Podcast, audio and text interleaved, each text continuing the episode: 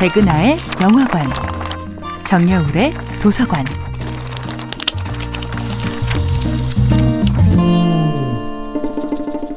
안녕하세요. 여러분들과 쉽고 재미있는 영화 이야기를 나누고 있는 배우연구소 소장 백은하입니다. 백은하의 영화관에서 이번 주에 만나보고 있는 영화는 미셸 공드리 감독, 가엘 가르시아 베르날, 샬롯트 갱스부르그 주연의 2006년도 영화 수면의 과학입니다.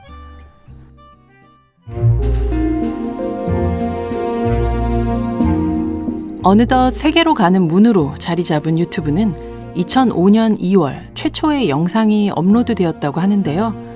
꼬리에 꼬리를 물고 자동으로 제시되는 영상을 따라가다 보면 밤새는지 모르고 다음 플레이 버튼을 누르게 됩니다. 어쩐지 납득이 되는 관심과 취향의 파도를 타는 유튜브의 알고리즘은 어쩐지 분석할 수 없지만 자연스럽게 느껴지는 꿈의 흐름과 닮아 있기도 합니다. 여기 유튜브와 비슷한 시기에 조용히 개국한 방송국이 있습니다. 바로 영화 수면의 과학의 주인공 스테판의 꿈속을 중계하는 스테판 TV인데요.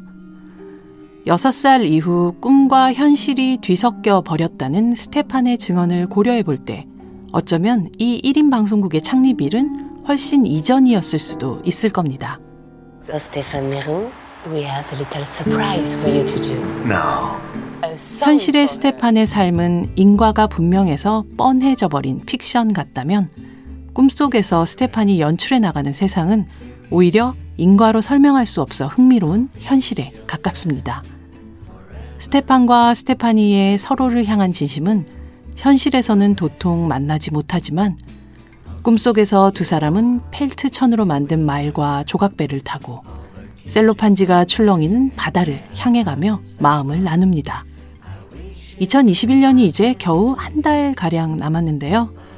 지난 2년 동안 우리의 육체는 아마 태어난 이후 가장 제한된 영역 속에 머무르고 있는 중입니다.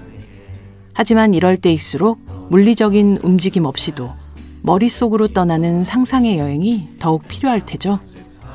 영화 속 스테판처럼 1초 타임머신을 타는 짧은 여행도 좋겠습니다. 혹은 당장 스마트폰 영상의 정지 버튼을 누르고 나만의 TV 채널이 시작될 수 있도록 상상과 꿈의 플레이 버튼을 누르는 방법도 있겠죠.